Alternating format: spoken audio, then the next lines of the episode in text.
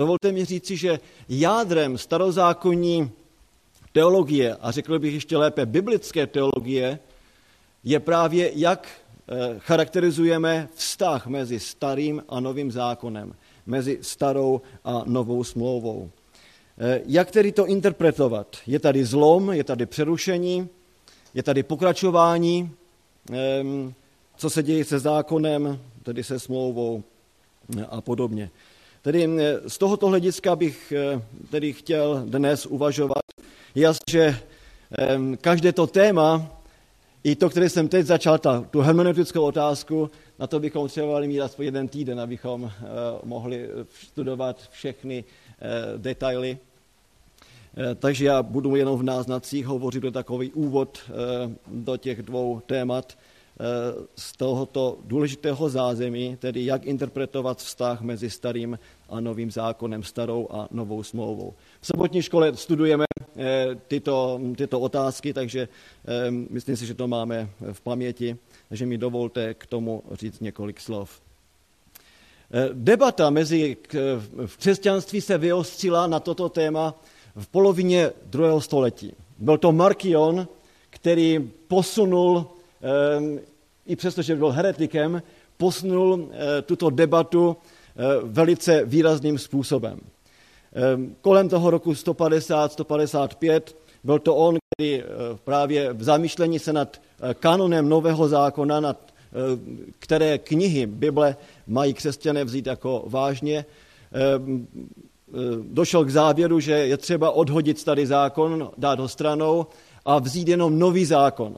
A z nového zákona to, co on chtěl vzít, bylo jenom evangelium podle Lukáše, všechny ostatní dát stranou a ze spisu Pavlových a ostatních spisů vzít jenom deset eh, spisů od Pavla. Eh, v jeho, když to zjednoduším, jeho teologie byla přímočará a, a jednoduchá. Eh, Bůh starého zákona, to je Bůh válek, to je Bůh hněvu, to je Bůh trestu. Ale ten Bůh nového zákona, to je Bůh milosti, je to Bůh lásky a je to Bůh odpuštění. Je to byl jeho Eh, základní hermeneutický přístup. Eh, pochopitelně to bylo mnohem složitější, než jsem to teď zjednodušil. A z toho plynulo, že taky etika ve starém zákoně je inferiorní a etika nového zákona, ta je ta, kterou bychom měli, eh, měli následovat. To znamená, že taky starozákonní smlouva, to je něco, na co můžeme zapomenout, Prostě to můžeme uzavřít, odhodit pryč a teď jsme jenom pod novou smlouvou. Žijeme ne pod zákonem, ale pod milosti. Eh, pochopitelně, že eh, tato debata, která mm, eh, byla vyostřena v druhém století, má své kořeny.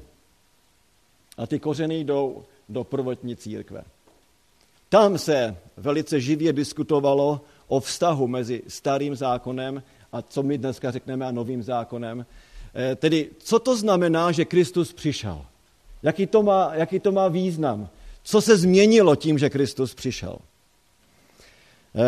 Dovolte mi říci, že eh, v Novém zákoně máme na několika místech eh, velice hlubokou debatu právě na toto téma, jaký je vztah mezi tedy starou a novou smlouvou, starým a novým zákonem. Pochopitelně ten slovník bude použít trochu jinak, než ho používáme my dnes, ale tam se řeší tyto otázky. Já bych chtěl velice stručně poukázat na tři takovéto debaty v prvotní církvi. E, první text je Matouš 5.7, kdy Kristus v kázání nahoře nám vysvětluje osobně, jak interpretovat starý zákon.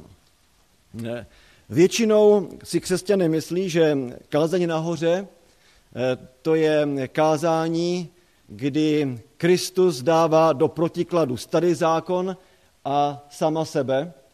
Tedy na jedné straně je, eh, starý zákon a na druhé straně je tady Kristovo učení. Eh, tento přístup pochopitelně z našeho hlediska není správný, Protože tady není eh, nahoře debata mezi eh, Kristem a jeho novým učením a starým zákonem, ale Kristus tady debatuje, eh, je v polemice s výkladem rabínským své doby, jak oni interpretovali starý zákon a jak tedy se má správně interpretovat podle, podle něho. Tedy slyšeli jste, co bylo řečeno starým. To, co bylo řečeno starým, to je co rabíni vysvětlovali, jak oni chápali starý zákon a Kristus v, v protikladu k jejich výkladu, ne v protikladu ke starému zákonu, ale v protikladu k rabínskému výkladu, teď vykládá tedy, jak je třeba eh, eh, chápat učení starého zákona.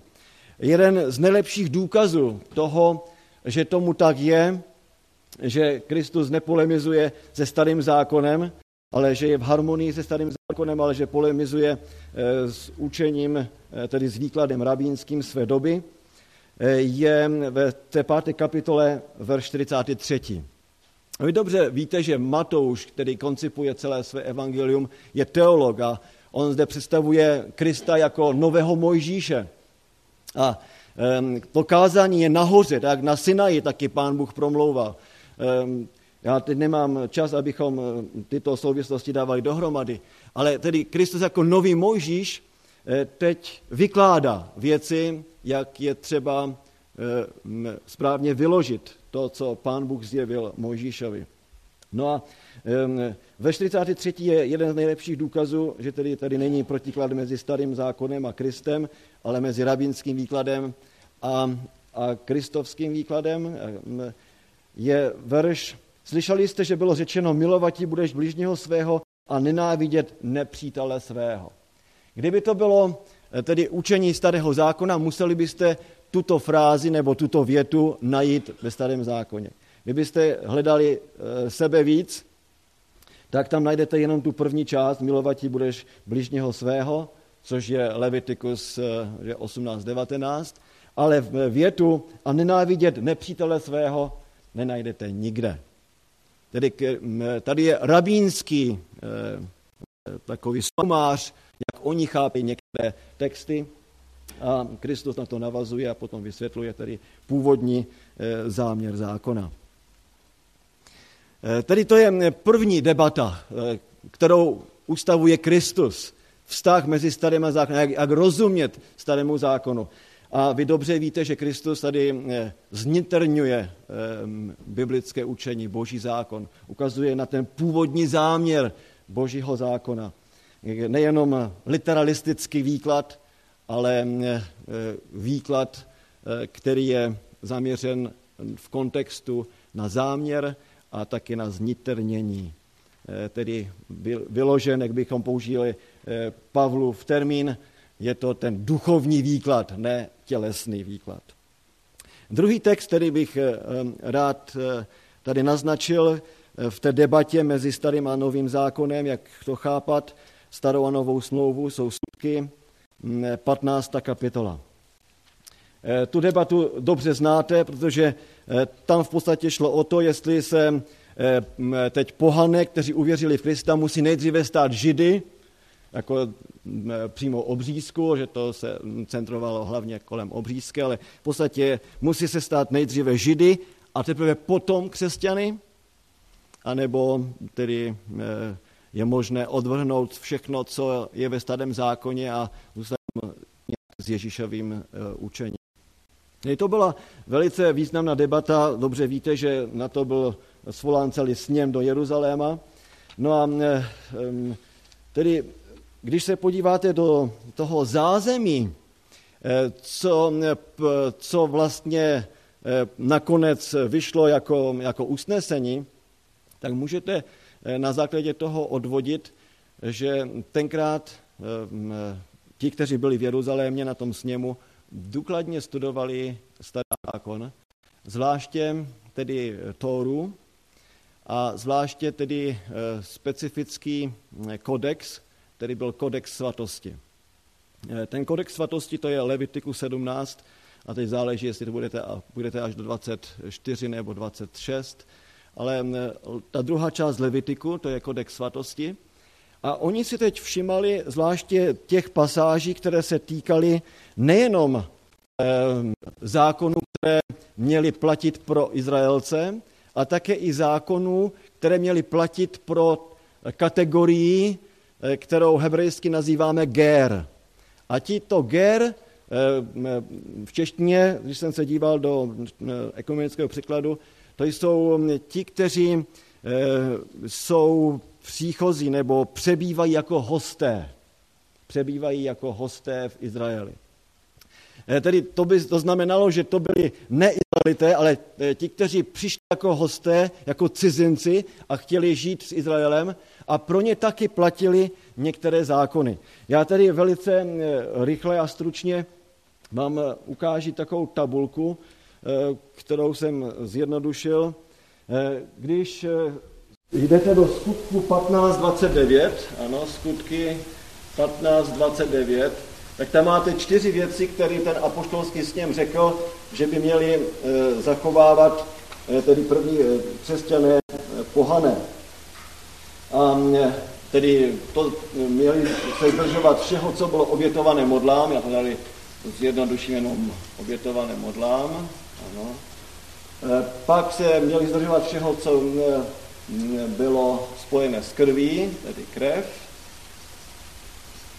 Eh, pak se měli zdržovat udáveného, udávené, eh, tedy masa zvíře, která nebyla zbavena krve, a pak smilstva. Tedy 29. verš dává to i v tomto, v tomto pořadí. 20. verš má trochu jiné pořadí. Eh, v Levitiku něco podobného můžete právě vidět v 17. a v 18. kapitole. V této 17. a 18. kapitole máte nejdříve debatu o tom, že eh, jak Izraelité, tak také i Ger nemají obětovat maso modlám. To je 17. kapitola eh, od 3. po 9. verš, zvláště 7 až 9. Tam je zajímavá debata. V češtině máte řečeno, že oni obětovali běsům. Ehm, hebrejsky eh, je tam vlastně výraz, který je, eh, jakože mi neměli obětovat kozlům. Myslí se modlám, které byly zasvěcené kozlům, to byli démoni na, na poušti. Nebo jedno z velkých odpadnutí, většinou známe jen odpadnutí ehm, u zlatého telete, ale tady bylo jiné odpadnutí popisované Izraele, když tedy obětovali těm, těm kozlům, těm modlám podobě eh, kozlu. Eh, takže tady eh, to, tento zákaz, tento předpis o tom, že neměli obětovat tedy modlám, byl nejenom pro Izraelce, ale také i pro Gér. Pak máte 17. kapitolu, verše 10 až 14, které popisují zákaz používání krve, nejenom taky pro Izraelce, ale taky i pro Gér. Pak máte v 17. kapitole verš 15. a 16., eh, které je v souvislosti právě eh, s tím udávaným, že neměli tedy jíst maso zvířat, které eh, nemělo tedy vycezenou krev, tedy to udávené. A pak máte smilství, a to je v 18. kapitole, ten vlastně celá kapitola 1 až 30. Je, když se na to podíváte, tak vidíte i stejnou sekvenci. Eh, nejdříve tedy modlám, pak krev, pak udávené, pak smilství. Tady, tady ti hosté, já vám tady dám některé texty. Ve verši 8. máte explicitně řečeno, že to platí nejenom pro Izraelce, ale také i pro, pro ty příchozí, pro ty hosty. Pak verš 10. a 13. To je ta druhá kategorie, že krev, zákaz používání krve platí taky pro Izraelce i pro Ger. A pak je to verš 15. A nakonec verš 26. Eh, v 18. kapitole.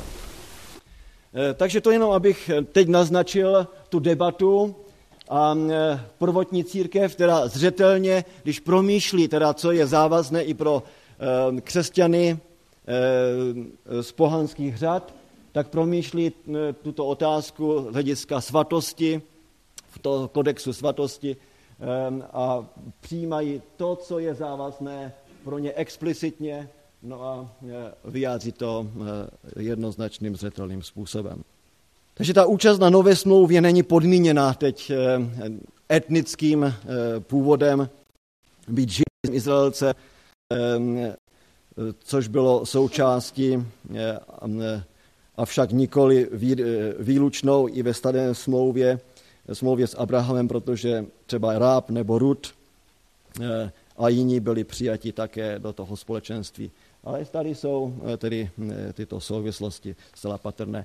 Třetí text, který bych zde chtěl uvést v té debatě mezi starým a novým zákonem, starou a novou smlouvou, že tedy novozákonní pěsatelé už o tom uvažovali a museli to vysvětlovat, protože to byla živá debata mezi křesťany, je v Židům, v epištole Židům. Tu studujeme v sobotní škole, takže jenom, a pak budete jít tím Davidsonem studovat v otázce svatyně, učení o svatyni. Takže já tady jenom některé náznaky. Pojďme do 8. kapitoly, do verše 13.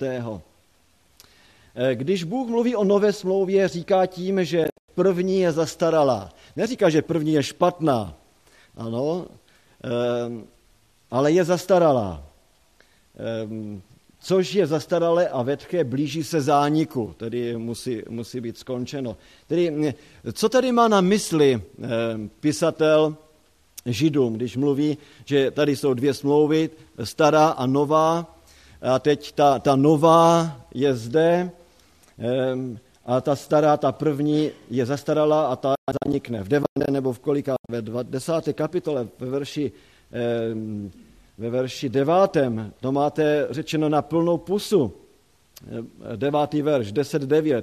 Potom však řekne, zde jsem, abych konal tvou vůli. Tak rušil prvé, aby ustanovil druhé. To jsou silné výroky, to se nedá obejít. Tedy něco je zastaralé, tedy teď je tady něco zrušeno, aby se postavilo nové. Jistě, že eh, tyto výroky je třeba chápat v souvislosti ehm, eh, celé knihy, oč, oč pisateli jde.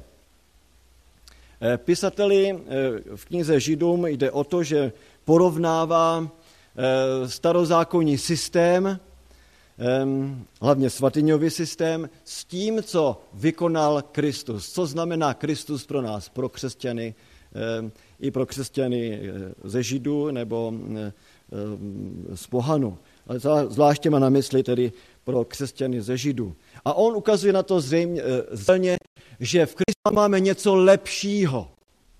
Co je to, to lepší, co máme v Kristu? Máme lepší kněžství, máme lepšího kněze, Máme lepšího velekněze. Máme lepší oběť v Kristu. Máme lepší svatyni. Je to ta nebeská svatyně. Máme taky tu lepší smlouvu. Když si porovnáte celý ten slovník, tak zjistíte zřetelně, že tady eh, Pavel, pisatel Židům, nemá na mysli eh, tedy zákon obecně, ale něco specifického. On srovnává starozákonní obětní systém kněžský systém, obětní systém, centrovaný na svatyni, ano, s tím, co Kristus e, přináší. Vždycky je to v této souvislosti debatované. E, kněžství, kněz, velekněz, oběť, svatyně a v tom významu také i smlouva. Je možno e, jistě teď do široka debatovat o mnohých souvislostech v celé knize Židům, ale dovolte mi jenom na některé verše upozornit, třeba v 8. kapitole, eh, pojďme do verše 8. Eh, co bylo v té eh, jakoby starozákonní smlouvě, v té, v té předcházející, ta, která je zastaralá, co bylo špatné? Kde byla ta chyba? A je zajímavé, že v tom osmém verši Pavel říká, že ta chyba nebyla v té smlouvě, a ta chyba byla v těch lidech, kteří přijímali tu smlouvu. On, český to tak nevyzní tady, ale když Bůh kárá svůj lid, říká, přicházejí dny a uzavřu novou smlouvu s vámi. E, tady je to slovo kára. Nové většinou, všechny anglické překlady, které jsem konzultoval, a je to i e, tedy v souvislosti i s řeckým slovem, které je použito v té osmé kapitole, v osmém verši, je tam napsáno, a já to tady hned najdu, to je, myslím si, zřetelněji vysvětleno, Židům 8. kapitola a 8. verš a tady říká, but God found fault with the people and said, ale Bůh našel chybu u lidí a řekl. A ten původ, v původním textu můžete skutečně eh, mít, eh, tedy najít ten výraz, který se dá přesně takto přeložit, že pán Bůh našel tu chybu u lidí. Tak to oni přijali. No a když se podíváte na to, jak oni přijali, zvláště eh, Izrael, jak přijal Sinajskou smlouvu, tak víte, že po té, co pán Bůh k ním mluvil, tak měli strach Eh, říkali, ať k nám pán Bůh nemluví, ale ty k nám mluv. A pak řekli, a všechno, co pán Bůh řekl, my budeme dělat. A je to tam eh, nejméně dvakrát zdůrazněno. My to budeme dělat. No, co je, co je špatné na tom, když někdo řekne, my to budeme dělat? Přece poslušnost je vyžadována eh, na základě Bible. Když se pán Bůh zjevuje, my odpovídáme. Eh, myslím si, že ten problém byl v tom, eh, že oni neřekli eh, z boží milosti budeme zachovávat to, co nám pán Bůh řekl. Ale oni teď v té situaci si myslí, že mají na to, aby zachovali zákon. Jinými slovy řečeno, já nepůjdu do té debaty teď, možná v otázkách a odpovědích, Oni nepřijali desateru a boží smlouvu jako, jako boží zaslíbení, co pán Bůh s nimi udělá, když s ním budou pěstovat společenství, ale přijali to pouze jako strohý příkaz. A když to uslyšeli jako příkaz, tak taky odpovídají, ano, my to budeme dělat. Pak se Možíš na chvíli vzdáli, no a tančí a křepčí okolo zlatého talete. Ten problém byl právě v tom, a proroci přicházejí aby ukazovali na ten původní záměr smlouvy, protože proroci e, jsou lidé, kteří jsou služebníky smlouvy, boží smlouvy. A součástí boží smlouvy, že byly i e, blahoslavenství nebo požehnání a zlečenství. A oni jsou, kteří ukazují na ten původní záměr té smlouvy. Proto taky Jeremiáš a e, i Ezechiel, ale zvláště Jeremiáš přichází s tím termínem, že pán Bůh eh, ustaví novou smlouvu. Eh, také v knize Židům už máte eh, na konci třeba ve 13. kapitole 20. verši řečeno, že ta smlouva, ta nová smlouva, to je věčná smlouva. 13.20. Je to vzato z Jeremiáše z 50. kapitoly z verše 5., kdy ta nová smlouva je taky eh, eh, označena jako věčná smlouva. Jinými slovy řečeno, když se teď podíváme trochu blíže na smlouvy, pán Bůh měl jednu smlouvu, to byla ta věčná smlouva. Ta e, smlouva, to je smlouva milosti. A ta smlouva milosti měla různé fáze. E, nejdříve to byla fáze, kdy pán Bůh uzavírá smlouvu s Adamem. E, to byla první s Adamem. Pak to přechází na Noého, tedy boží smlouva s Noem. Ehm, eh, Adam, dobře, necháme to tak, Adam, pak Noem, pak přichází v další fáze Abraham, pak Možíš nebo Sinaj, Sinaj, Sinajská smlouva, a pak je to Davidovská, David, a já už to zjednoduším, a pak je, pak je nová smlouva. Nová smlouva. E, mezi tím je vždycky určité přechodné období. Kde je přechodné období? E, smlouva s Adamem, to je ta, ta první, a pak je zde přechod.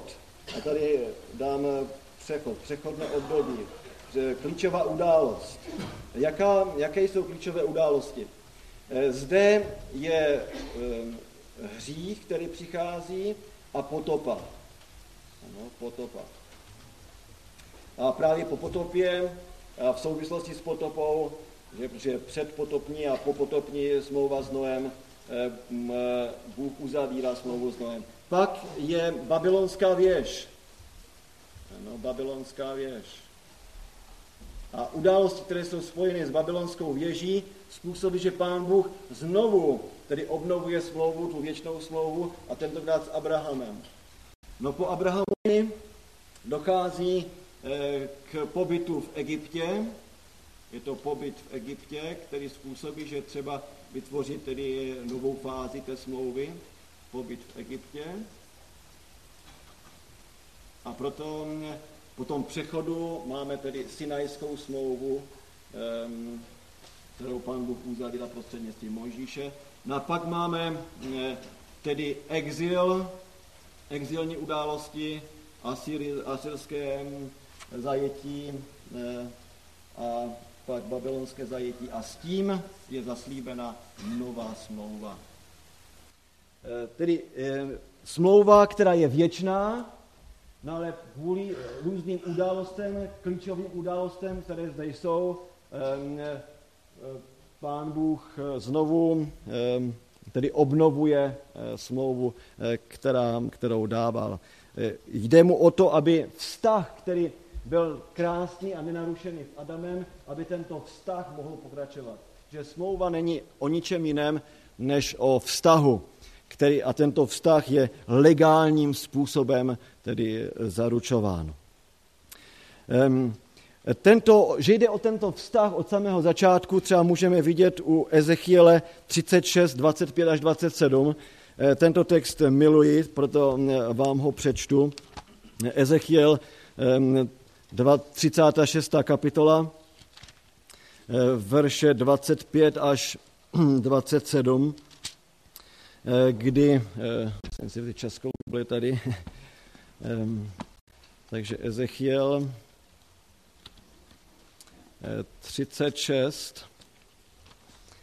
A podívejme se do 25 až 27. Pokropím vás čistou vodou a budete očištěni. Očistím vás ode všech vašich nečistot a ode všech vašich hnusných model. A dám vám nové srdce a do nitra vám vložím nového ducha. Odstraním z vašeho těla srdce kamenné a dám vám srdce z masa.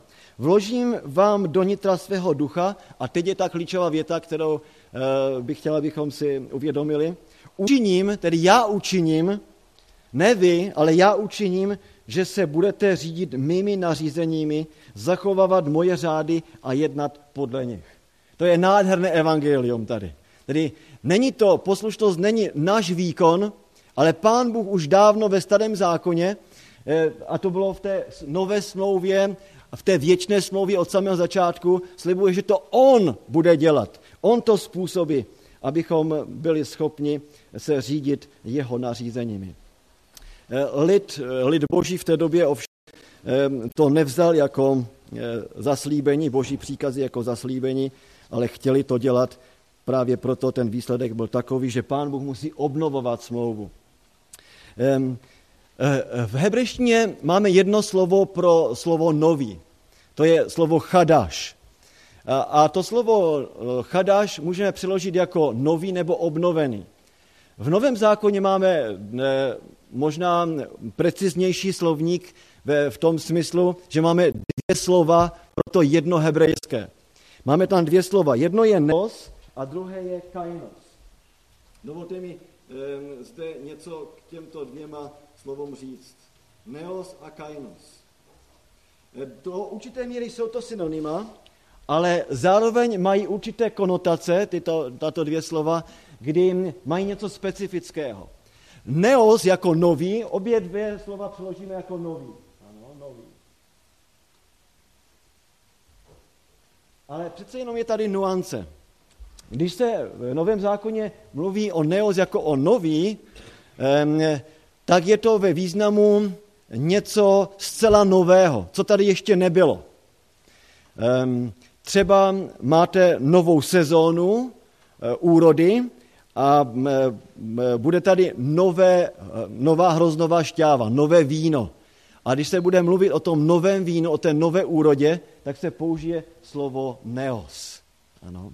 Že to je, tady to ještě nebylo, to je tady nová úroda, nové, nové víno.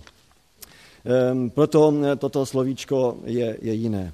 No a jsou také ještě i jiná, e, jiná místa, kde není použito slovo neos, ale kainos. Kainos je nejlépe přeložit v určitých souvislostech jako ne nový, ale obnovený. Můžete třeba toto číst ve zjevení 21.1, kdy pán Bůh zaslíbuje novou zemi a nové nebe. Eh, tady se nejedná o to, že naše země bude zničena a teď z ničeho nic pán Bůh vytvoří něco nového, ale že to je obnovené. A tam je slovíčko kainos eh, použito. Nebo když jsme v Kristu, jsme nové stvoření. Ne v tom, že jsme teď byli zničeni a anihilace došla, ne, jsme teď v Kristu obnoveni k tomu původnímu obrazu, k kterému jsme byli vytvořeni. Tedy ten boží stvořitelský zásah je najednou patrný v našem životě. Nebo u Jana 13.34 Kristus mluví o novém přikázání. Zase eh, kainos přikázání. Protože to přikázání lásky to není nové ve smyslu, že tady neexistovalo nebo a teď je to z brusu něco nového. To nové přikázání je vlastně obnovené přikázání o lásce, abychom milovali svého blížně jako sebe samého, což je story z Levitiku z 19. kapitoly. No pak máte také i třeba u Lukáše 22.20, kdy Kristus eh, při večeři páně, při své poslední večeři, ustavuje tu novou smlouvu a taky tam mluví, že ten kalich je ta nová smlouva. A ta nová smlouva je kainos znovu. To je kainé diatcheke. E, tedy to je ta nová smlouva.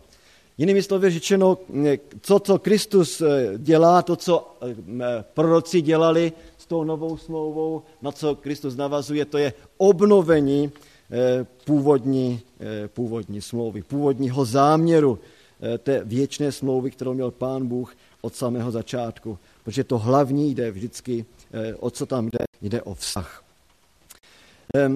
V této souvislosti teď už bych se chtěl zamyslet nad jenom dvěma posledními věcmi, mám ještě pět minut. Matouš 5. kapitola, 17. a 18. verš. Nejdříve Matouš 5, 17, 18.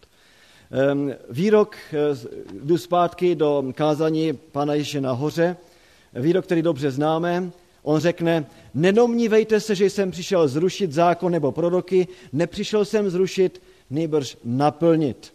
Amen, pravím vám, dokud nepomine nebe a země, nepomine jediné písmenko ani jediná čárka ze zákona, dokud se všechno nestane. Tedy my se ptáme, té nové smlouvě, eh, co zůstává? Co zůstává ze staré smlouvy? Ehm, při té nové, jak už jsme si ukázali, to je obnovení. Ehm, a Kristus zde si myslím dává velice dobré hermeneutické pravidlo.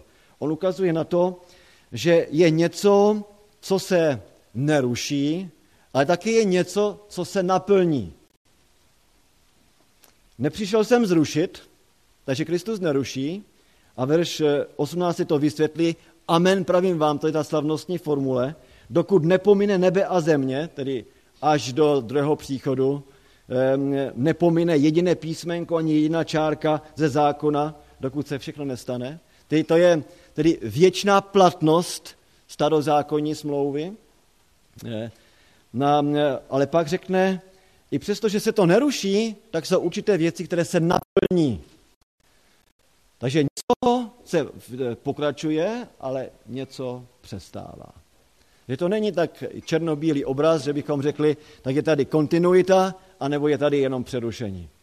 Je e, kontinuita podle tohoto výroku Krista, ale taky je i e, určité naplnění, tedy něco, co taky skončí. Velice dobře je to vidět e, v debatě, kterou má pisatel Židům o té nové a staré smlouvě.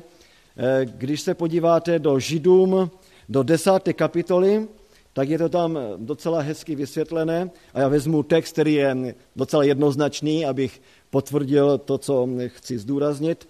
Verš první, desátá kapitola Židům 10.1. V zákoně je pouze náznak budoucího dobra, ne sama jeho skutečnost. O jaký zákon se tady jedná? Pisatel řekne, v zákoně je pouze náznak budoucího dobra. O jaký zákon se jedná? Abychom mohli odpovědět na tuto otázku, musíme jít do souvislosti. Eh, v souvislosti celé té kapitoly i celé knihy, a to už jsem říkal, že celá kniha mluví vždycky o vztahu ke svatyni, o kněžství, o velekněžské službě, o obětování a tak dál. No a i v, té, v tom úzkém kontextu je to totéž. Jaký zákon? Eh, je to zákon, který je v souvislosti s očišťováním, který je s obětováním. Eh, hned verš eh, první nám říká, proto stále stejné oběti přinášené každoročně znovu a znovu nemohou nikdy dokonale očistit ty, kdo s nimi přicházejí. Tedy když mluví o zákonu, tak má na mysli tedy zákony v souvislosti s obětováním a s očišťováním. Eh, pojďme do verše 8. 9. Přímě říká, oběti ani dary, oběti zápalné ani oběti za hřík si nechtěl a nenašel si v nich zalíbení. Totiž v takových, jak se obětují podle zákona. Kde to je tedy? Jaký je to zákon tedy tady? Levitikus 1 až 7 zcela jednoznačně. Tam se mluví o těch obětech, o darech, o oběti zápalné, o oběti za hřích. Levitikus 1 až 7. To je ten zákon, který má tedy pisatel zde na mysli. Potom však řekne, zde jsem, abych konal tvou vůli, tak rušil prvé, tedy naplnil to prvé, už to není více relevantní to prvé, protože teď je to naplněné v oběti v Kristu. Kristus přišel, tedy v něm máme to lepší kněžství, máme lepší oběť, máme lepší svatyni, že to je ta nebeská svatyně, a tedy máme teď lepší smlouvu. Už ne ta, která je v souvislosti historicky vzato se e, Sinajem spojena, tedy e, se svatyní spojena, ale ta nová, ta, ta lepší, ta, která je v Kristu Ježíši. No a tady přicházím tady e, k posledním poznámkám, které jsou velice závažné a dostáváme se k modelu. Jaký model bychom měli akceptovat, tedy po těch všech úvodních poznámkách, co jsme si řekli, o vztahu mezi starou a novou smlouvou, jaký model přijmout ohledně vztahu mezi Izraelem a církví. Jestliže mluvíme o, o zákonu, tak bych řekl, že to hermeneutické pravidlo může být zcela jednoduché a to pravidlo může být v tom, že v Novém zákoně zůstává v platnosti všechno to, co nebylo nějakým způsobem zrušené eh, novým, novozákonním textem. Tedy zůstává v platnosti to, co nebylo explicitně zrušené. Nebo jinak můžeme to vyjádřit, boží starozákonní eh, zákony a nařízení jsou v platnosti v novozákonní době, pokud je nový zákon nezruší. Eh, jinými slovy řečeno, není třeba, aby nový zákon znovu potvrzoval nebo opakoval nebo vysvětloval platnost eh, božích zákonů, ale oni automaticky zůstávají v platnosti, jsou anticipovány, že jsou tady a že mají svoji platnost, ale přestávají mít svoji platnost, pokud tedy novozákonní text nebo určitá událost, která je s tím eh, spojena, tedy nezruší platnost něčeho, co je eh, ze starozákonních nařízení. No a teď ve vztahu eh, k Izraeli, Eh, dovolte mi zde vyjádřit jako tři základní modely, eh, které existují dnes eh, mezi křesťany. Ty tři modely jsou následující. První model mezi vztahem o starý a nový zákon, stará nová smlouva, Izrael a církev, je dispenzacionistický model. Ano, dispenzacio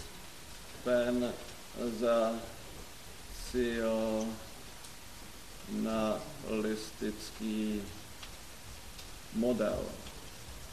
Ten model, kdybych znázornil jednoduše, je následující.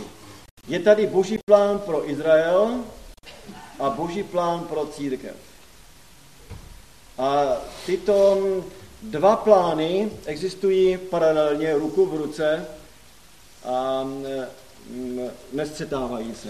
Prostě pán Bůh má jeden systém, to je systém spásy pro Izrael, druhý je pro církev a tyto dva jdou paralelně. Eh, eh, oni eh, tedy, tady není jeden boží plán spásy, ale jsou tady dva, dvě dispenze času, dva systémy, jeden pro Izrael, jeden pro církev.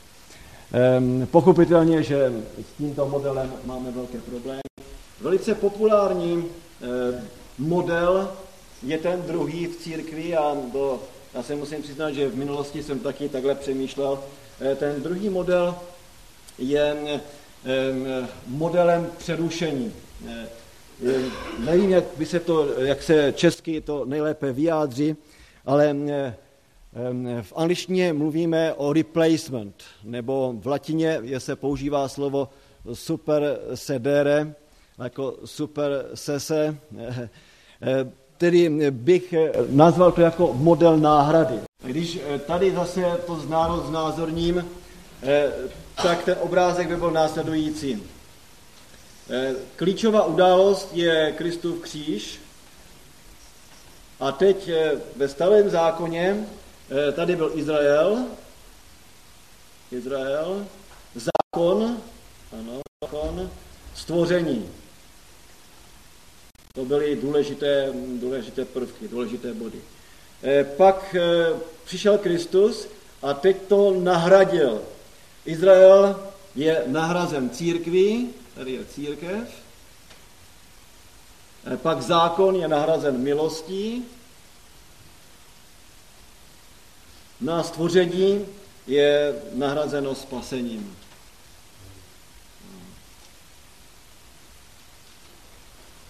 Ehm, Pokopitelně eh, my jako adventisté nemáme problém eh, s druhým a třetím bodem, ale pro nás je otázkou eh, tedy Izrael a církev. Izrael a církev. A já se přiznám, že v minulosti, a možná, že vy, kteří jste měli některé přednášky ode mě, tak jste mohli vidět tento model, který jsem maloval.